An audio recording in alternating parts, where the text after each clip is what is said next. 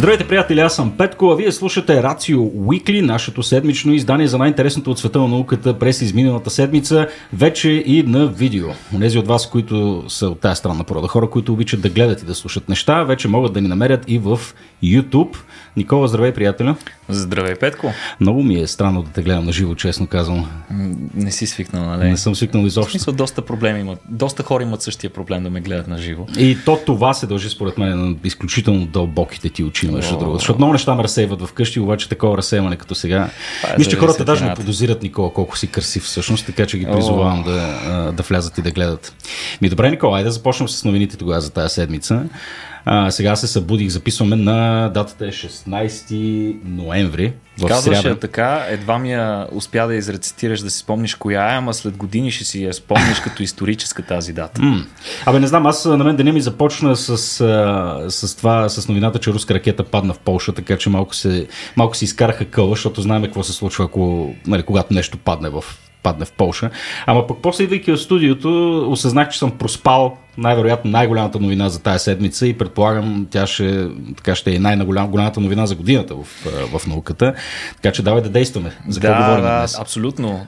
Този път няма да си говорим за руските е, круз ракети, които падат в Польша. Ще си говорим за нашия тип ракети, за които по принцип си говориме. Mm. И голямата новина хора е СЛС излетя Алелуя. Нещото литна, алелуя, от всякъде. Аз признавам си, на, когато от uh, Mission Control обявиха, че uh, we have Artemis to go clear for launch и така нататък. В смисъл, когато обявиха, че в крайна сметка изстрелването ще mm. се случи, а, пуснах сълза, признавам си. В смисъл беше, беше много драматично и така речта беше много затрогваща, но най-важното от всичко, говорим си с факти, SLS излетя успешно, всичко мина а, макар не съвсем гладко, имаше няколко известни а, предизвикателства пред ракетата за пореден път. Mm. Всичко започна още преди самото изстрелване. То беше планирано за 14 ноември, но какво мислиш, че се случи?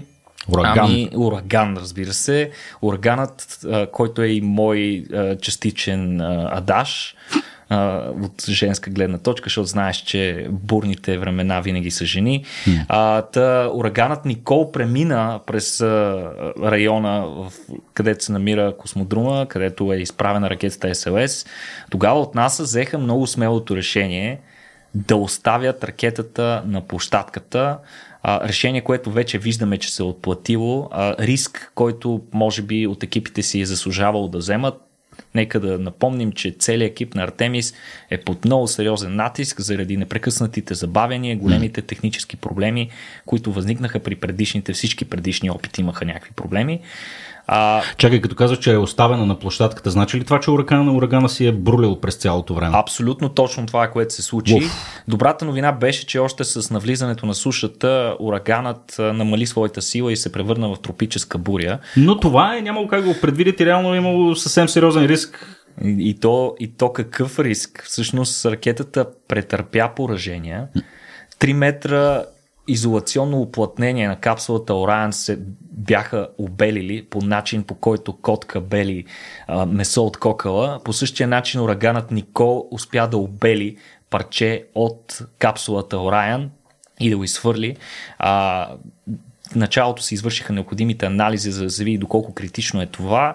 А, за, да, за, да ви, за да ви го иллюстрирам, това уплътнение не е чак толкова критично важно. То всъщност е на една снатка между капсулата Orion и горната част, където се намира а, където се намира едно, една, едно допълнително устройство, чиято цел е, ако нещо се случи по време на полета, да изтегли Орайан далеч от ракетата и да спаси капсулата по този начин. Това е изключително важно, особено за пилотираните полети.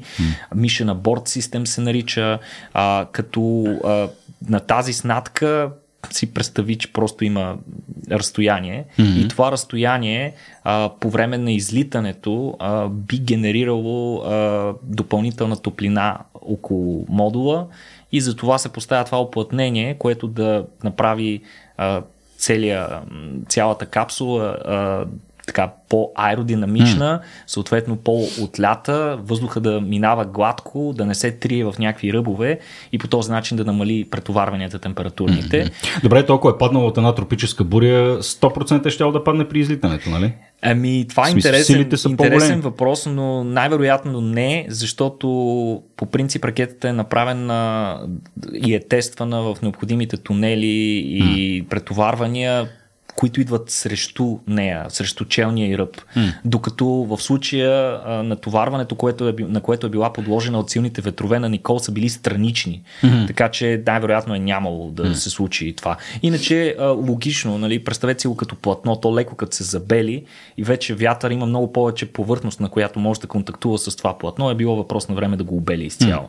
Три метра е паднало това нещо, после се извършиха необходимите анализи, хората от нас казаха не, ще пробваме, нищо няма да е проблем. Вече виждаме, че това наистина не е било проблем. Беше много вълнуващо изстрелването Петко, между другото а, и там имаше още проблеми. А, поредния теч на течен водород се случи от горната степен на ракетата, но този път беше сформиран специален инженерен екип, Team Red се нарича той, червеният екип, който трябваше да се притече на помощ на ракетата в случай на поява на някакъв mm. технически проблем, особено срещу течове. Въпросният инженерен екип, мисля, че се състоява от 6 човека, 3 човека е трябвало да отидат физически на място и да затегнат порта, което предишните пъти го нямахме. А, получили се този път от НАСА затегнаха порта и те момчета всъщност спасиха, спасиха ракетата, спасиха деня и дадаха възможност на СЛС да ни покаже какво може. Реших, че им е писнало най-накрая от нас от, от този проклет теч и накрая си казали, фак е, дай да тестваме какво ще стане, ако го изстреля. Еми, така иначе. На, на, на, прага бяха, да ти а, кажа честно. Доста от инженерите вече... То, това беше проблема и предните два не им, издържаха, не им издържаха нервите. Mm. Напомняме, че предишните пъти проблема беше доста по-голям. Наложи се дори смяна на част от хардуера, тези а, интерфейси между маркучите и ракетата, два от тях бяха тотално сменени, защото единия беше дефектен, пък другия дефектира заради погрешна команда и така нататък и така нататък. Да напомним, има и европейска следа. А, не, Петко, да ти кажа, много важно нещо. важно. Всъщност, заради всички тия проблеми, които трябваше в последния момент да се отстраняват, ракетата се забави малко, горе-долу с около един час, малко по-малко от един час, излетя малко по-късно, но прозорът го позволяваше, той беше дълъг два часа. Mm-hmm. А, и всъщност на мен, тъй като трябваше да дойда за този подкаст, буквално изстрелването се случи преди по-малко от час хора mm. и, и, и всъщност бързайки за подкаста, аз трябваше да изляза вече. И затова гледах в автобуса самото изстрелване, беше много, много емблематично как различни хора така поглеждаха, някои се навеждаха, явно знаеха за предстоящото изстрелване, но може би и като теб не знаеха точно в колко часа ще се случи. И така наживо последните 10 секунди успяха да го проследят заедно с мен.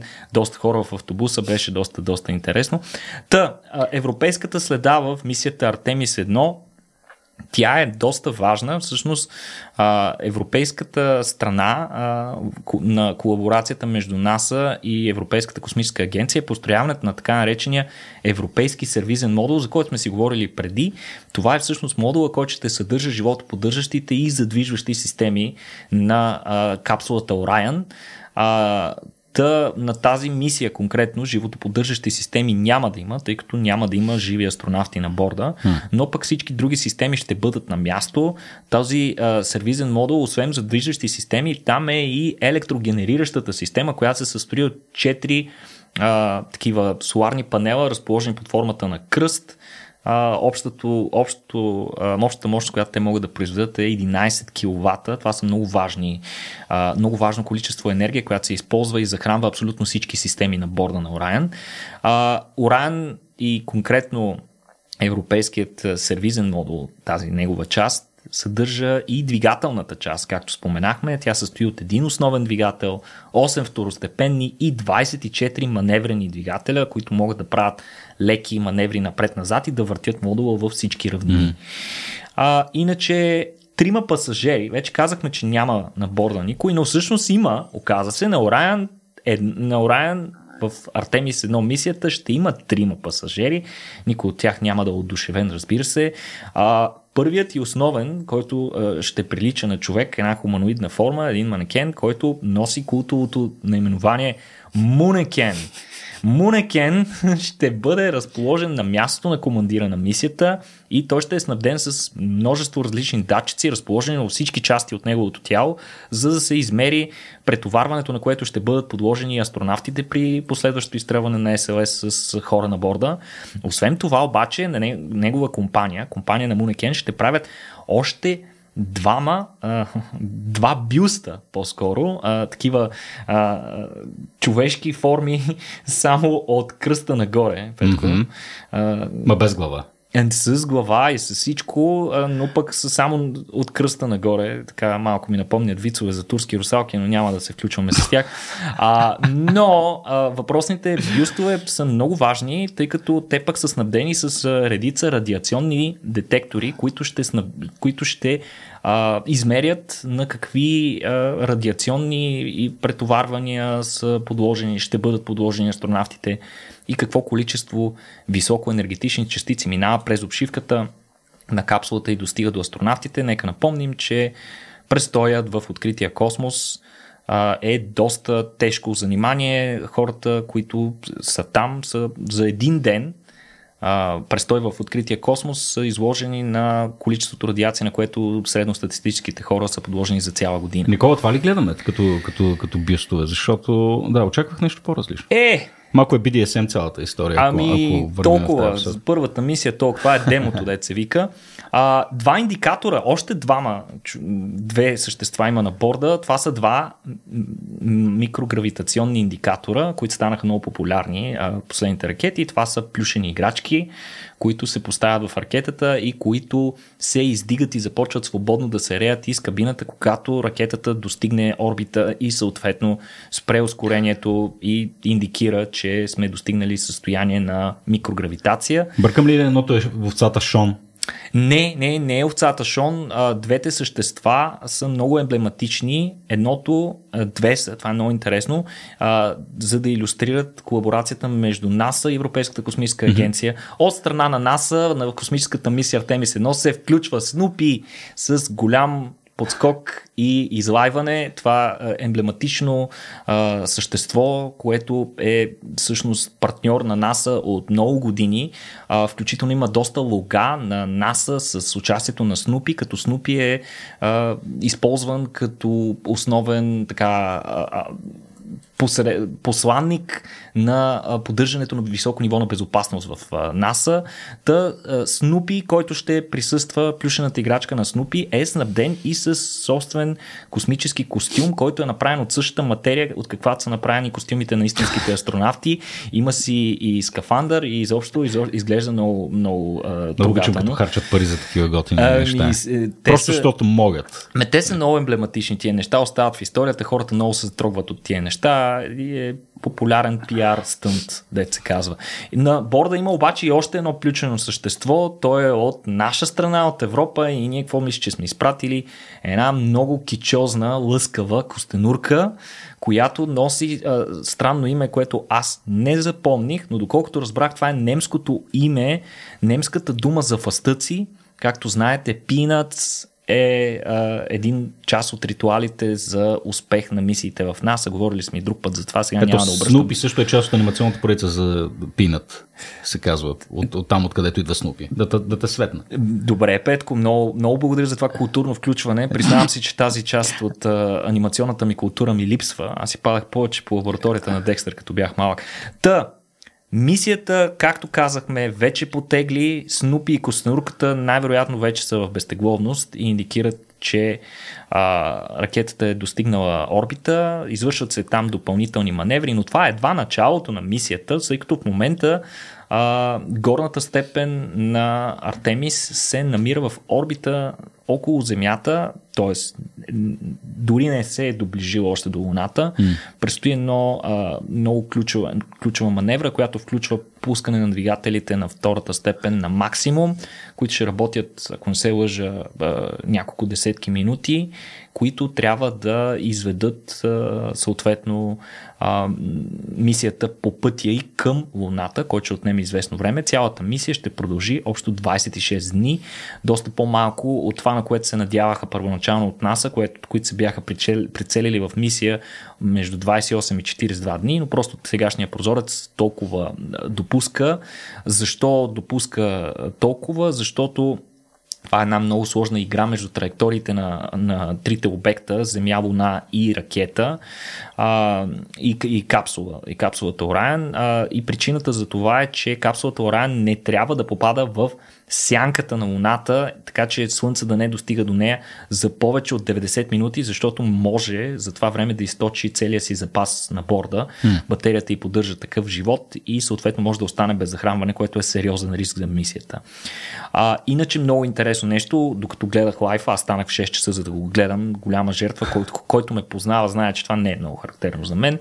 А, Та нещо интересно, което гледах, беше, че втората степен, всъщност тя ще се отдели от сервизния модул и Орион, когато приключи с а, необходимото а, засилване на ракетата по посока на Луната. А, но любопитното е, че тя ще придружава модула, въпреки че се е отделила от а, капсулата Орион, ще го придружава по път за Луната и там ще направи една много сложна маневра, при която ще се завърти около Луната, ще направи гравитационна асистенция с Луната и ще се изстреля в открития космос, за да не я видим никога повече и ще навлезе като обект в орбита около Слънцето, а не около Земята или Луната. Чакай, ти като каза, че ще тестват топлинния щит, аз реших, че ще го върнат на Земята. Не, не, говориме си в момента за горната степен, а, горната на, степен. горната степен на ракетата. Към Знаеш, че горните степени на ракетата и на ракети, особено китайски, правят сериозни проблеми. В случая нас са решили проблема по този начин, нека се отървем от нея и да изпратим в открития космос. Иначе, а, каква е основната цел на Артемис 1? Очевидната цел е, разбира се, да се тестват възможностите на Орион, на Orion капсулата, на сервизния модул и на всички маневри, които могат да извършат благодарение на тях. Но а, и разбира се, това нещо да се случи в орбита около Луната, т.е. в реалната атмосфера, в която тази система трябва да работи. Но най-важното, най-важната част от мисията е да се изтества топлинния щит на ракетата, т.е. при връщането на капсулата Орион, когато тя се влезе отново в орбита, а, когато така приближи се до Земята, а, тя ще изфърли, така ще се отърве от европейската част от тази мисия. Просто ще каже майната ви европейци и ще изфърли европейският сервизен модул. Разбира се, шегувам се, тази част вече няма да е необходима на тази степен и ще се обърне с топлиния си щит насочен към атмосферата и ще навлезе в нея.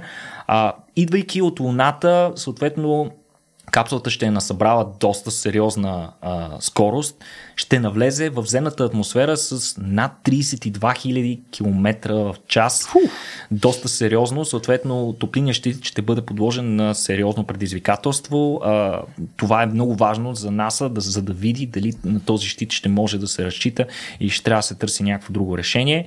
А, иначе, нещо, което направи много силно впечатление поне на мен, е, че почти през цялото време на лайфа на НАСА, който, започна, който е започнал часове преди аз да стана, имаше само жени Петко, предимно жени, а, което за мен не беше изненада. Това е вече традиция в НАСА. Те се опитват да компенсират лошото отношение към жените, което е имало в агенцията в по-ранни етапи, особено по време на голямата космическа надпревара.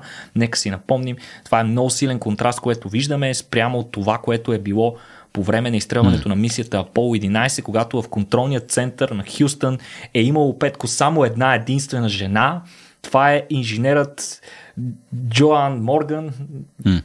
Трябва да си представим колко ключова фигура е била тя, за да бъде там само заобиколена около себе си само с мъже. Това, тя между другото продължава кариерата си, която продължава 40 години в НАСА, работи и разказвам, разказвам много интересни неща. Ще приложим една статия за нея, където тя точно а, разказва се нейната история, има включвани от нейна страна, ако който му е интересно. Този път имаше много жени, а, шефа на полета беше жена, инженера, един от основните инженери беше жена, така че а, беше, беше много, много впечатляващо иначе казаха, споменаха на място, че в момента в контролната зала, както и повечето екипи на НАСА, за които участват в мисията Артемис, 30% са жени прекрасна, прекрасна новина да видим, mm. а, че и нежните, а, нежната част на, на човечеството допринася за нашия прогрес в космоса. Е, тя винаги е допринасяла. Ти докато го казваше това, се замислих, че за да има пълна справедливост, трябва докато целият контролен център е пълен с,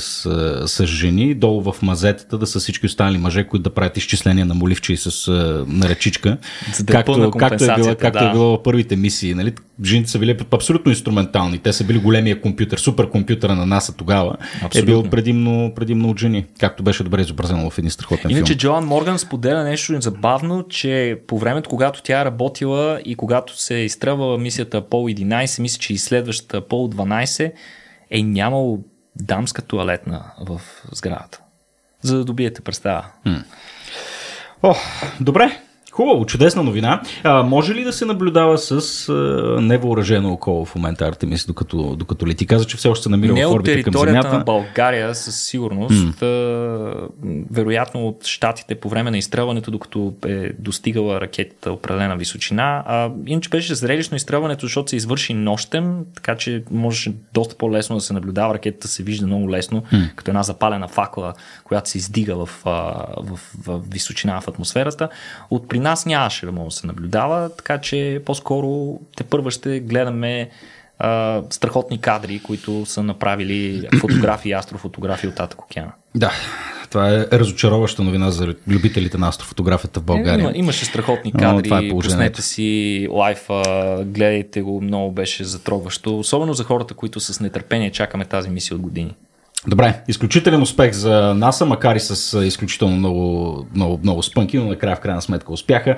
Чакаме изстрелването и на хората, което се планира да се случи до колко? Две години? Никой не знае. Нека първо да видим как ще протече тази мисия. Както казахме, още сме в началото. Те първо трябва да видим как ще протекат следващите етапи. Най-вече представенето на втората степен, която трябва да насочи всъщност Орион към Луната, където той ще прави неколкократни орбити в една много специфична орбита, която може да се поддържа с ниско гориво, ще се върти многократно около, около Луната. На борда на Артемис, ако не се лъжа, има 14 български камери. Mm. А, нещо страшно любопитно беше, че в един от материалите, който беше пуснат по време на лайфа, понеже споменахме а, така инициативата на НАСА да демонстрира, че жените вече активно участват, че са включени, че няма дискриминация спрямо тях в агенцията.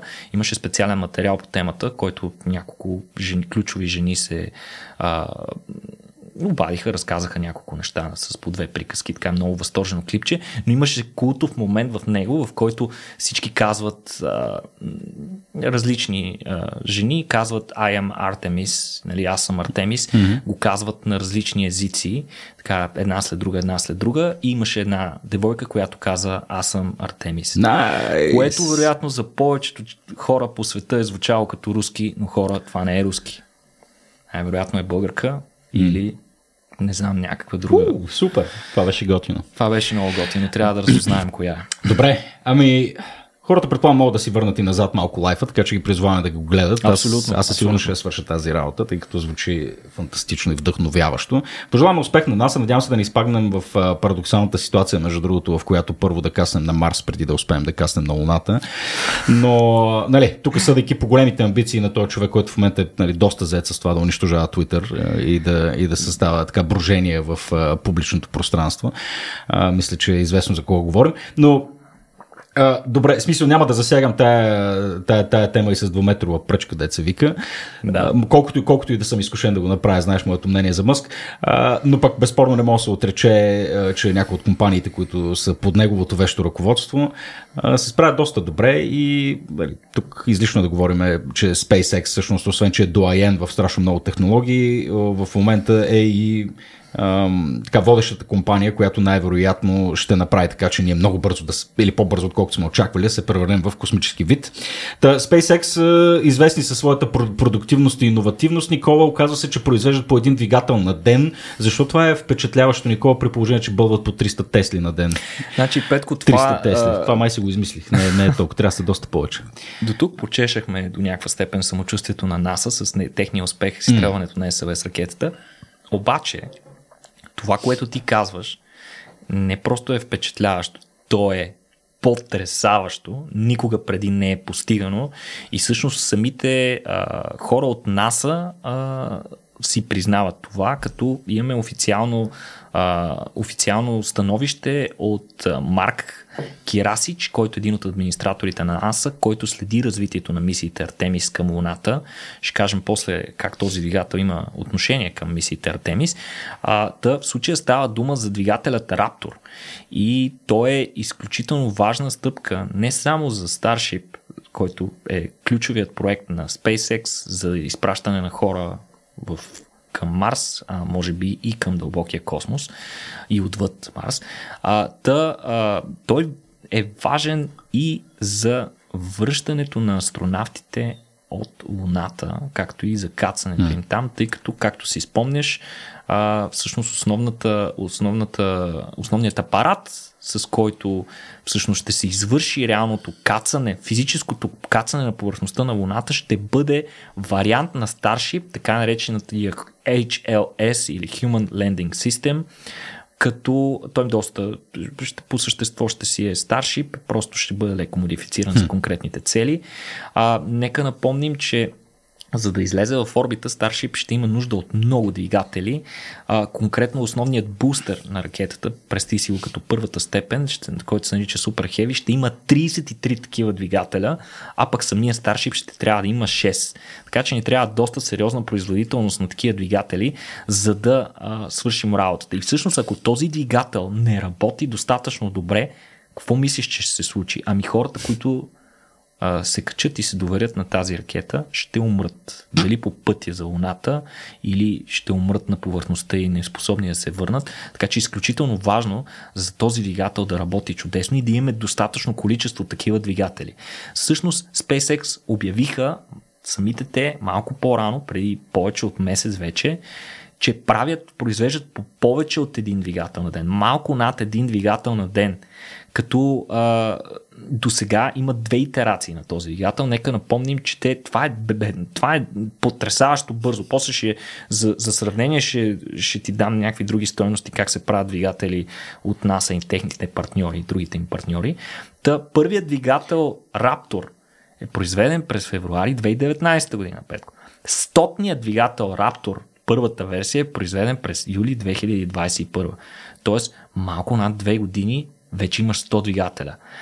Raptor 2, който е много по-простен дизайн, с много по-добрени технически параметри и разбира се, заради упростения дизайн се намалява и времето за неговото производство.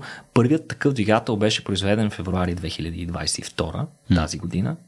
Стотният беше произведен юли 2022, по-малко от половин година след това. Стримлайна ли си си процеса? Двестният е произведен този месец. 200 Раптора 2 има.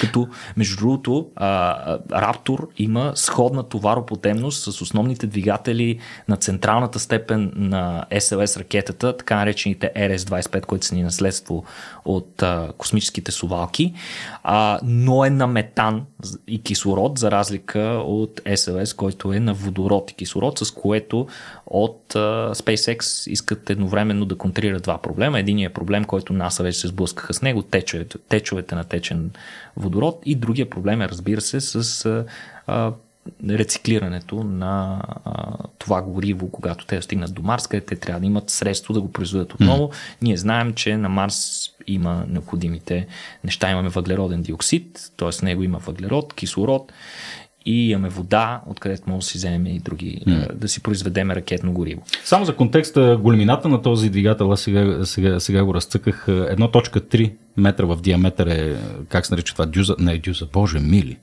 Сопло. Соплото, да. Да. А, и е високо горе-долу два човешки боя, около 3 метра. В смисъл, това е сериозна, сериозна по, един машина. такъв, по едно такова чудовище на ден, mm. Петко правят. Сега, ето ти контекст, за да добиеш представа. 2015 година НАСА обяви договор покрай мисиите Артемис и, и разработката на СВС ракетата, обяви договор на стоеност 1,16 милиарда долара за Aerojet Rocketdyne, които, Rocketdyne, които са им един от партньорите, за да рестартират производството на старите RS-25 двигатели, тъй като от тях нямаме безкрайно количество, mm-hmm. имахме малко на брой, които не могат да обезпечат всички мисии Артемис, така че те, за да рестартират производството, вече са инвестирали 1,6 милиарда долара. Това е само за производствените мощности. Отделно един двигател би струвал около 100 милиона долара за всеки такъв двигател, като оговорката на НАСА, договорът им е за 4 двигателя на година. Да, почва, в... да, почва, да става, почва да става смешно. и, и, и сега, а, само да кажем, в същият момент от Blue Origin, основният конкурент частен на SpaceX, uh, Blue Origin на uh, едва наскоро успяха да доставят вторият двигател BE 4 или B4 двигателят, който трябваше да се използва от компанията ULC или United Launch Alliance за тяхната нова ракета Vulcan Centaur. Тоест, ракетата беше готова, но нямаха двигатели. И всъщност техният изпълнителен директор непрекъснато плачеше по медиите къде ми е двигателя, къде ми е двигателя. Това продължи повече от година и всъщност едва сега успяха най-накрая да му доставят двата необходими двигателя, за да се извърши първият полет, който се очаква до година на въпросната ракета, като това се случва след 4 години забавяне. В момента се смята, че такива двигатели има общо 4 на планетата. Така че, а, нали... Да, контраста, контраста е впечатляващ. Контраста предполагам, е предполагам че хората, хората, с които работи НАСА и работниците са част от някакъв, от някакъв синдикат, вероятно, докато в SpaceX сигурно нямате bathroom breaks, нали, да си почиват и работят по 24 часа на ден. Да, но това не обяснява, да кажем, изоставането на Blue Origin, което е компания, която е създадена преди SpaceX, ако mm, трябва mm. да бъдем честни. Така, че да, и като маниер на работа Безос не, Безос не е фундаментално различен. Не е, много, да. не е много ясно каква е точно причината. Оставаме това на спекулации, но SpaceX mm изобщо не спят през това време. Те са разработили нова версия, Raptor 3, който се очаква да започне да бъде тестван до година, който ще бъде доста по-надежден от сегашният и с по-ефективна топлинна защита, защото при първоначалните сухи тестове на много двигатели, които работят един до друг, се установи, че топлинната защита в долната част на двигателите може би е много важна и критична, затова те да, да са достатъчно надежни, да може да се разчита на тях. Иначе а, има и съществен прогрес на SpaceX при разработката на следващия ключов е, елемент при а, мисията Артемис, която ще праща хора на повърхността на Луната, това са космическите бензиностанции. Без разработването на това няма да имаме хора на Луната, поне в сегашния формат mm-hmm. на Артемис мисиите, тъй като тези бензиностанции са необходими, за да може Starship, след като излезе в орбита, да бъде презареден наново, да бъде напълнен неговия резервуар, за да може той да има достатъчно гориво да отиде до Луната и да се върне после mm-hmm. а, и, и, и да върне после а, астронавта. А тази, тази бензиностанция, извиня, ако пак сме говорили за това, но тя е на повърхността или е в орбита? В орбита, в орбита. се. Добре. Това е, не е много ясно точно как ще се случва. Вероятно ще има някакъв модул, на който такива Starship модифицирани старшип космически кораби, които ще са като цистерна, mm. просто ще носят гориво, ще го предоставят и ще се връщат за да взимат още. Mm. А, това те първа предстои да видим подобно презареждане в космоса, как точно ще се случи, но в момента от SpaceX обявиха, че вече тестат апаратура, която да поддържа криогенните горива в течно състояние по-дълго време в космоса, защото това е един от основния основните проблеми. Криогените горива дори тук на Земята доста бързо а, извират, така да се каже, изпушват и, и ги губим. В космоса това нещо се случва още по-бързо, mm. така че е много, много критично важно ние да разработим система, по която да можем да ги поддържаме по-дълго време. Предполагам тотално да е абсолютно автоматично, няма да е като в Армагедон да има един пиян руснак, който пуши цигари на една космическа Еми, видим, видим. Така по всичко личи, че няма да е руснак. Да, този, този визионер Джери Брукхайм какви глупости направи. Да, да. Брукхайм. И аз пак се изказвам неподготвен. Иначе, Петко, в същия момент, какво правят китайците? Е, какво правят китайците? И- Най-вероятно фантастични неща. Точно така. Брукхаймер. Така. Та китайците а, успяха миналата седмица успешно да завършат официално станцията си, като 18-метровият нов модул Минтян, което от китайски се превежда да мечтаеш за небесата, беше успешно скачен с останалата част от станцията, беше включен в нейните системи New Hardware Detected, нали, е, излязло едно съобщение отдолу Please install drivers, инсталирали са драйвери и всъщност а, а, Но ме кефи как работиш с Windows 9.8 все още. да, да, но а, всичко явно се е случило без проблеми. Командир на мисията, напомняме, че е Чен Данг, от, а, той, който е командир на екипажа на Шънджо 14, които имаха невероятното удоволствие да завършат мисията и да влязат, да завършат станцията и да влязат в историята с това. Сега вече има място за 6 астронавти на борда на китайската станция, плюс новия лабораторен комплекс и а, всички уреди, които са на борда, като се планира въпросната космическа станция да оперира поне 15 години. Тя в момента, колкото е голяма, е голяма с а, голяма горе-долу, колкото беше руската станция Мир, но е много по-подредена, разбира се. Много по-подредена и от Международната космическа станция, като на борда има много по-малко кабели, което се вижда от кадрите, които се разпространяват от а, китайските космически агенции, китайската а, от китайските новинарски емисии, като а, повечето, повечето комуникации и неща вече се случват wireless, т.е. е доста по-снабдена е с последна дума на техниката, съответната станция, която е доста по-нова. А, много по-полезен начин се използва пространството, много повече удобства са предвидени за, предвидени за екипажите, а, като година и половина им отне общо изграждането на пълната космическа станция, с което Китай ясно заяви своята позиция като истинска космическа суперсила. Като интересното е, че последните дни се разпространяват и повече информация за различни възможности, по които а, други страни могат да си колаборират с а, Китай за провеждане на чужди експерименти на борда, могат да кандидатстват по различни системи с проекти, които могат да включат техни апарати, които да бъдат изпратени в орбита на китайската космическа станция или пък да някакви проби, които да се обработят там в а, безтегловност.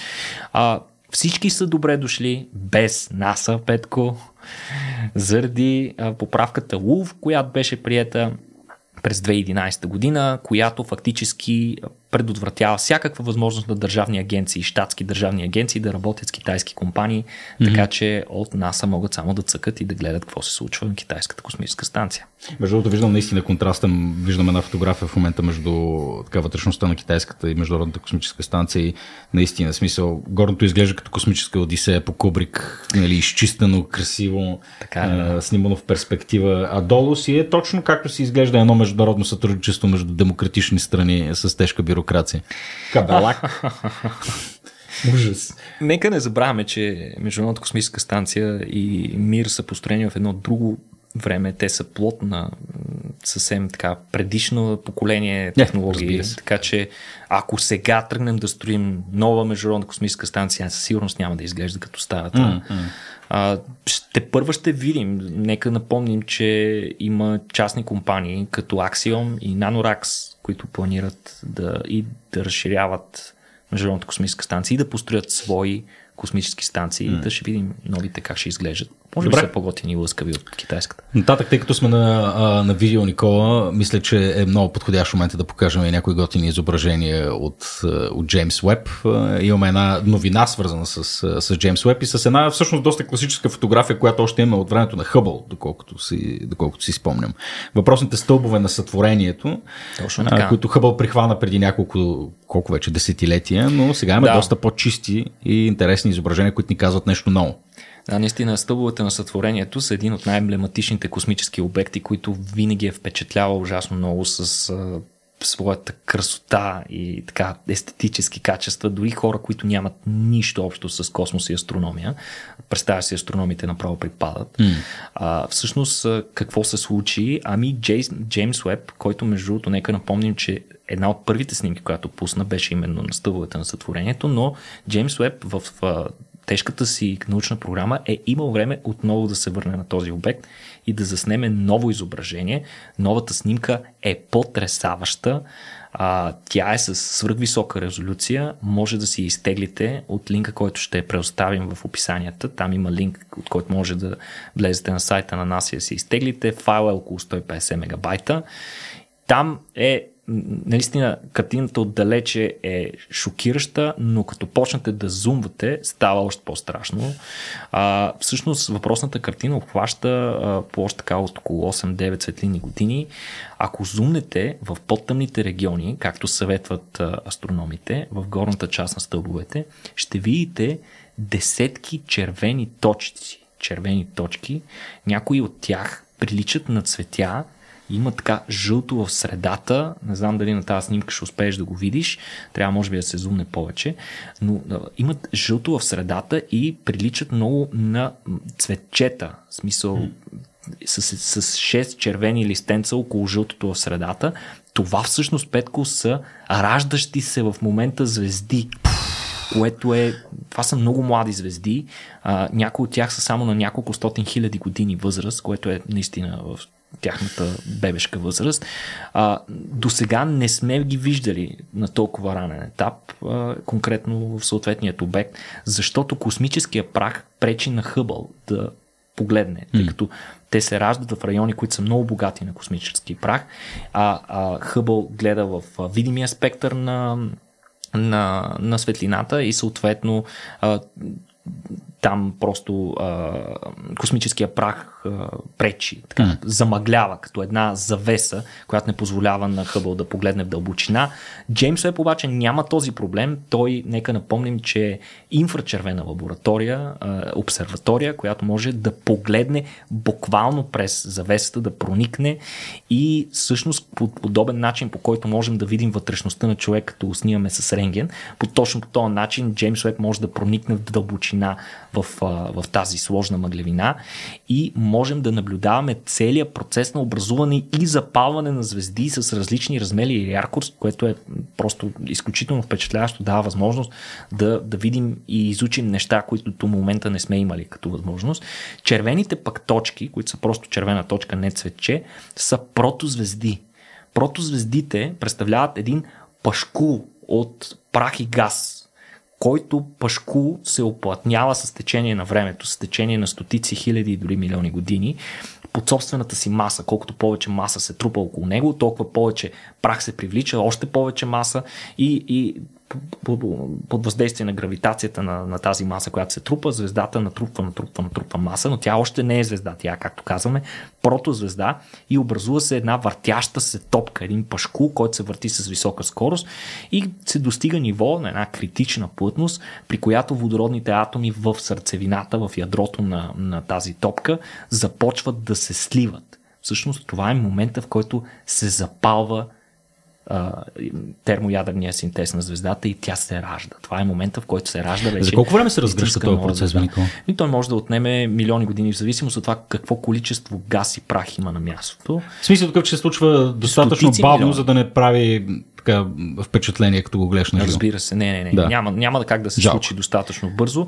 Иначе а, протозвездите, които Уеп е видял, са още много студени. Въпросните червени точки. Те са с температура около минус 200 градуса в момента и излъчват само в инфрачервеният спектър, където той с чувствителните си инструменти на борда може да ги засече, нещо, което Хъбъл не може. Но когато съберат достатъчно маса, те изведнъж се запалват и температурата им достига от минус 200 градуса изведнъж достига до 2 милиона градуса. А, така че много интересно дали ще можем да наблюдаваме нещо такова. Не знам конкретния процес на запалване пък колко време отнема, дали е толкова рязък, но със сигурност ще е много впечатляващ и много интересен, пък и източник на много интересна и важна информация за учените. Хм.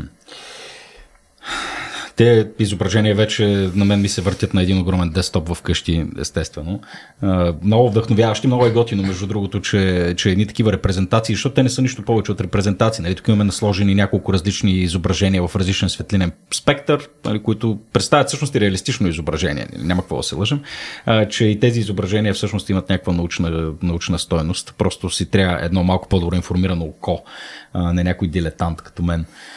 Добре, Последна новина, Никола. Астероид се държи странно. А, какво значи да се държи странно астероид, Никола? Идва към нас, надявам се, че не. А, не, не, не, не. Този конкретно, е, това, което е странното при него е, че някакси поради някаква неизвестна причина постепенно ускорява скоростта си на въртене.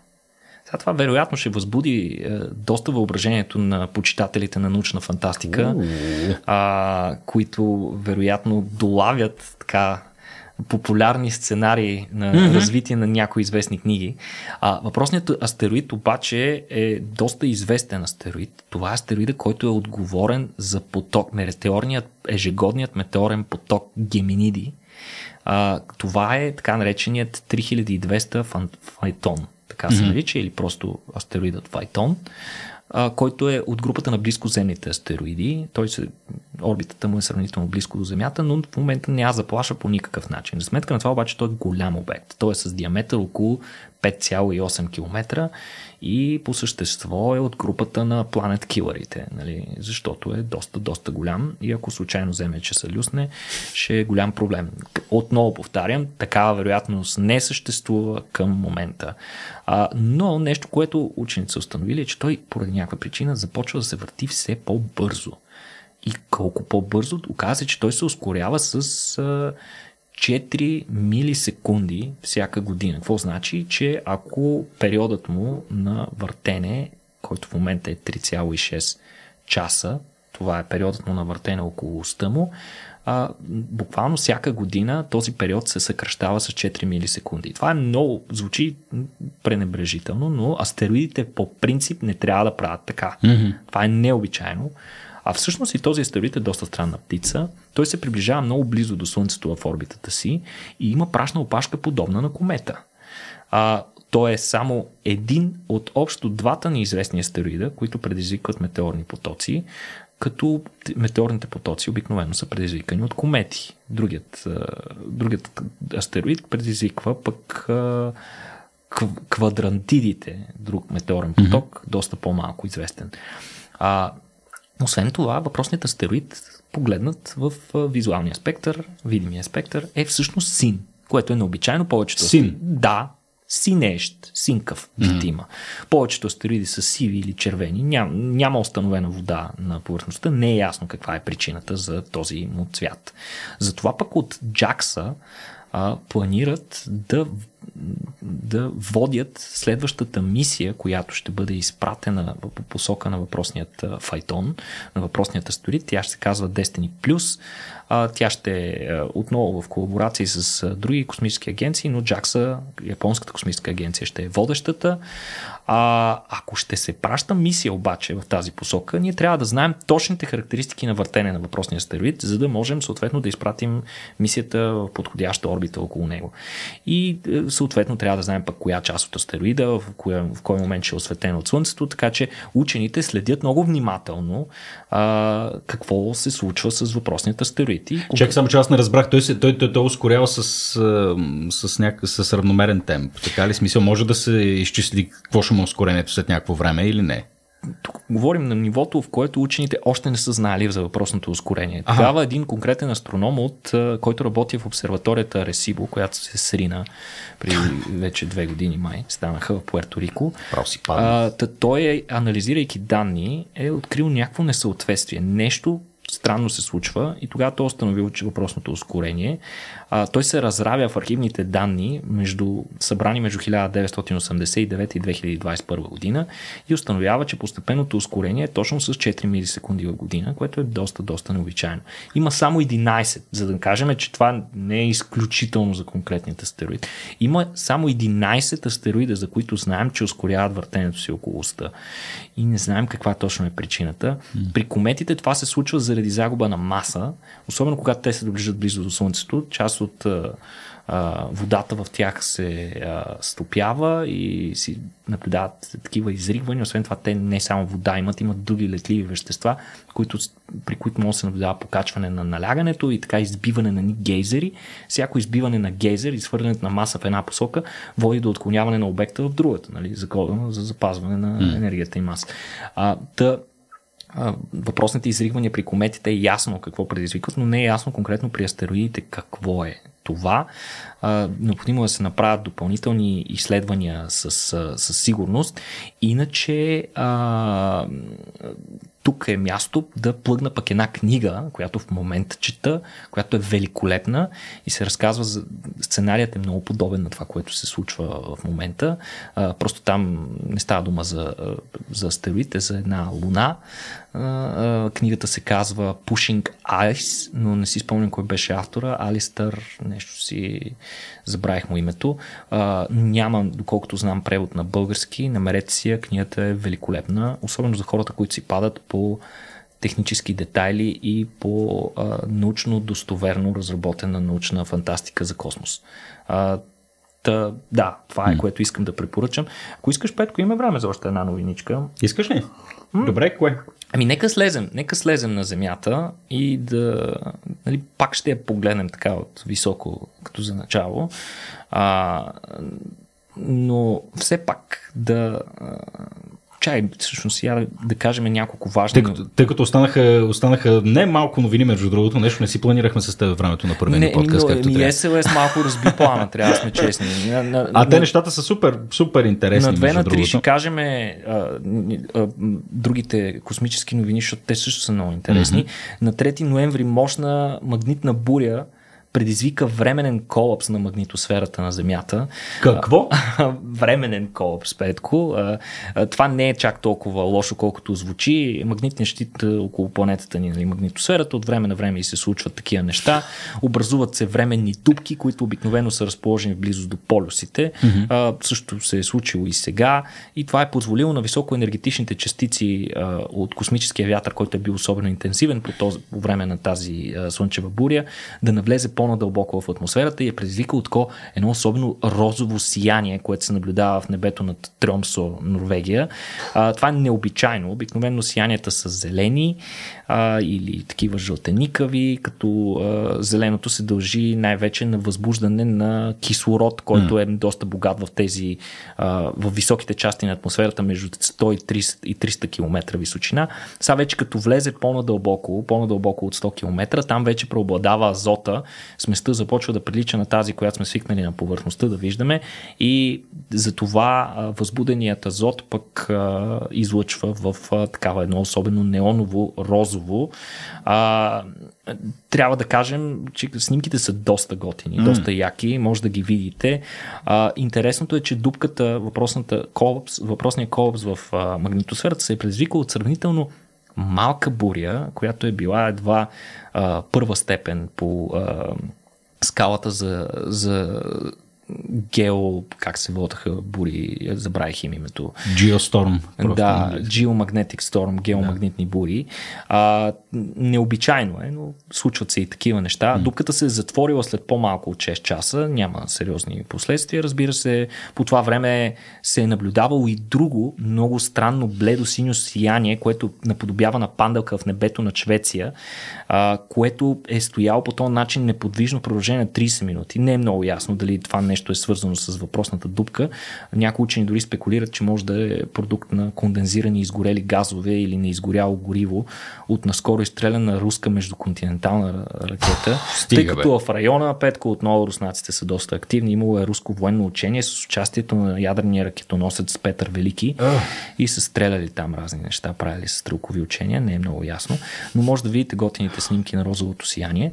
Междувременно пък Войната в Русия а, Тя, да. В, ви, войната, на, войната Русия. на Русия в Украина създаде редича да пречки и на научната програма на Русия, като тя беше изключена от серия различни проекти, но въпреки ситуацията в момента ИТЕР или Международният термоядрен реактор във Франция е един от последните международни научни проекти, в които Русия продължава да бъде пълноправен партньор и да продължава, и продължава да членува. Е, там е твърде важно, не могат да изтърват, ако Точно така. се получат нещата. И въпреки ситуацията с войната, на 1 ноември Русия успя да а, упакова и от а, руското пристанище да потегли важен компонент на ИТЕР. Един от най-важните, това е последната а, полуидална бобина, която се разполага в най-горния край на, на поничката, която представлява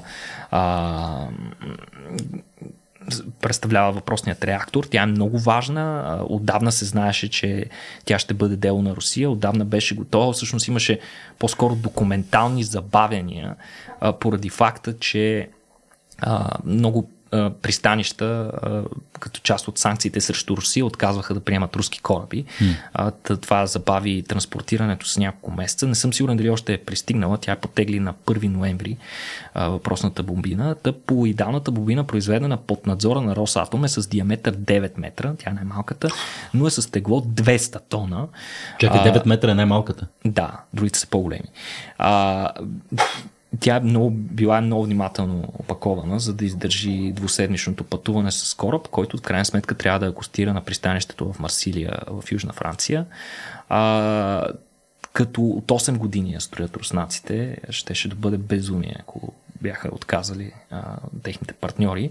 А, и а, всъщност всичко в Твитър до, до момента върви по план. Те чакат въпросната бобина, за да могат да си планират следващите етапи по сглавянето и да могат да я поставят отгоре.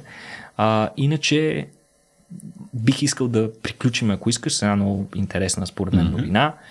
Тя е, че учени а, успяха да достигнат до най-високото дърво в Амазонка, в Амазония, тази площ на вечната дъждовна гора около поречията на река Амазонка. Та след пет експедиции и две седмици преход през джунглата, учените най-накрая са успели да достигнат най-високото дърво, откривано в джунглата изобщо някога. Това нещо се случва в а, така нареченият Иритапуро а, Иритапуро национален парк, резерват, национален да. резерват Иритапуро. Чак това е най-голямото дърво в света, така ли? Най-високото, най-високото дърво в Амазония. Сега не знам дали е да. конкретно а, в света. Та, а, Иритапуро е всъщност името на реката, която а, тече mm-hmm. в а, съответния район на Северна Бразилия. Дървото е така нареченият ангелин, мисля, че няма българско име, има разбира се латинско и това е Денизия Excelsa и е високо 88,5 метра, което е горе-долу колкото 25 етажна сграда и е с диаметър в основата си по почти 10 метра. А, дървото, в интерес на истината, е забелязано още през 2019 година да стърчи много над останалата джунгла. Буквално си представи като остров от зеленина, който излиза над нивото на гората, което вероятно е било много впечатляващо, гледано от сателитни снимки или от а, самолет или хеликоптер. А, Та, а, това се е случило по време на проект, който е свързан с 3D сканиране на района, а, за да може да го дигитализират и да го наблюдават mm-hmm. с течение на годините учени. Тогава те са си казали какво е това дърво, какво нещо се случва там.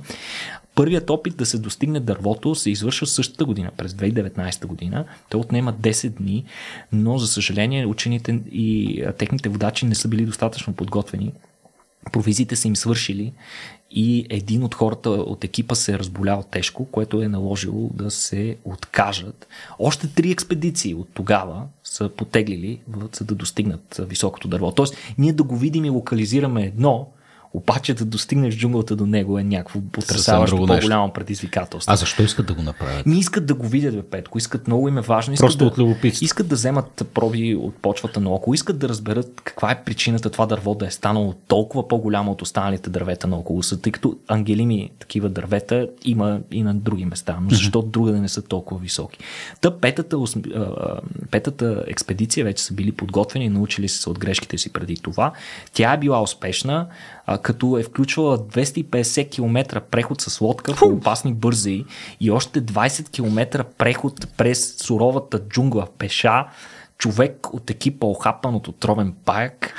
А, но... Това си е за филм. Ами не, сякаш, сякаш самата природа не е искала да ни допусне там. Петко, mm. това е много емблематично. Мен много ме впечатли колко трудно им е било всъщност да го достигнат. Е, че той има ли лесно там? Ти каквото и да искаш да достигнеш. Да, да, да. Но всъщност учените накрая са били възнаградени и са прекарали известно време там. Дори са нощували в, под дървото събрали са листа, почва и други проби наоколо. А, успели са съответно да оценят и колко е горе-долу старо дървото, като вероятните първоначални изчисления, че е на около 5-600 години. Mm-hmm. Тоест, то не е от най-старите дървета, от по-бързо растящите видове, но въпреки това е вековно дърво.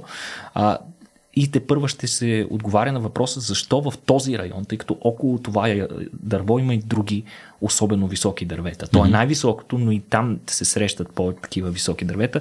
Учените първо ще разберат какво се случва там, за да са толкова високи. Това цялото нещо много ми прилича на част от а, сценария на Аватар. Не знам точно какво се случва там с това дърво. Та, този тип дърво, между другото, обаче, тук нали, почваме да си говорим вече за нашата сурова действителност, има много ценна дървесина и често обект на сеч. Като в резервата или Тапуро последните години е нападнат от нелегални златотърсачи и дървосекачи, които нарушават екосистемата в района. Така че парка и дърветата, въпреки че са защитени, mm. са и застрашени тази ситуация. Супер. Радвам се, че не стигнахме до това дърво първо срезачка. Да. Учените. Макар, че те с една сондичка са му пуснали вътре, сигурно, нали? Еми, има и други Леко начини. са го издълбали. Има там, и други на... начини да се оцени възрастта му. Mm-hmm. Сигурен съм, че са направили всичко възможно да не го да наранят. Да но този гигант а, вече може да, да. Да, да разберем повече за него и да със сигурност знаем, че е там, пази се в тайна, къде е неговото място. Та ще видим. Mm. Тия неща трябва да се пазят в тайна. Има и няколко тайни дървета в България. Също, има, една така, нали? страхотна, има една страхотна история за едно, такова, за едно такова вековно дърво. Не си спомням точно къде беше. Мисля, че беше в Штатите. И а, там историята е ужасяваща, защото всъщност един изследовател, ботаник, който искал да разбере на каква възраст е дървото, отишъл и го отсякал. No! За да го види а, нали, може да се сетиш mm-hmm. как е прието това от научната общност в последствие. Нали, той се оправдал, че аз нали, с научни цели, mm-hmm. ама пълна простотия това цялото нещо. И от тогава, конкретно в Штатите, а, има много ревностна политика на защита на локациите на въпросни mm-hmm. вековни дървета. Никой, освен шепа хора, не знаят къде се намират тези дървета, именно за да се избегне, за да се избегнат подобни инциденти. Ами да, ние ще запазим и локацията на нашето ново, ново студио. Никола, искаме да благодарим на ТДБ, а, че ни дадаха възможност да правим записи, хората да ни гледат на живо най-накрая, Никола. Не знам дали са останали удовлетворени, ама със сигурност поне ще им е по-лесно да виждат и да реферират към материалите, които, а, които иначе в чисто аудио формат не са толкова лесно достъпни а, в бележките. Този имахме доста визуални неща, Точка. така че дори хората, които не са свикнали да ни гледат и да ни слушат само, може, когато, когато имат свободно време, просто да погледнат линковете, които оставяме към това или да прегледат съответно видеото. Точно така, точно така. А, да, призваваме ви да скочите в, в тубата, ако това е вашия предпочитан начин за консумация на съдържание, вече сме и там. А, така че Дебна заповядайте и как се казва там, лайк, шер, клик and subscribe. и прочее. And subscribe, да, най- най- най-вече. Ударете към банката, ама не в лошия смисъл. Точно така, да, точно така, да. А, да, да. Благодарности на ТДБ, разбира се, благодарност на всички вас, които подкрепяте този подкаст, е, независимо как го правите. Може да отидете на сайта RACIO.BG на клона черта Support и да си намерите вашия начин да подкрепите нашата организация, защото ние правим не само подкасти, а и много различни събития, които може да разгледате в нашия вебсайт. А, така че RACIO.BG на клона черта форум. Благодарности и на всичките наши дарители, които продължават да го, да го правят и да правят този подкаст възможен. А, и разбира се, за, не, за, не на последно място, благодарности на нашия ау, аудиоинженер Явор Пачовски за страхотната работа, която винаги върши. И не на последно място Жоро Батилов, нашият, как да го наречем, режисьор, продуцент на нашия видеокаст. Технически вече. отговорник и всичко. И технически отговорник, да. Жоро е машина. Благодаря ти, Жоро. Еви, това е, приятели. Надяваме се да сте с нас и следващия път. А до тогава ви желаем хубав ден и приятна седмица. Чао!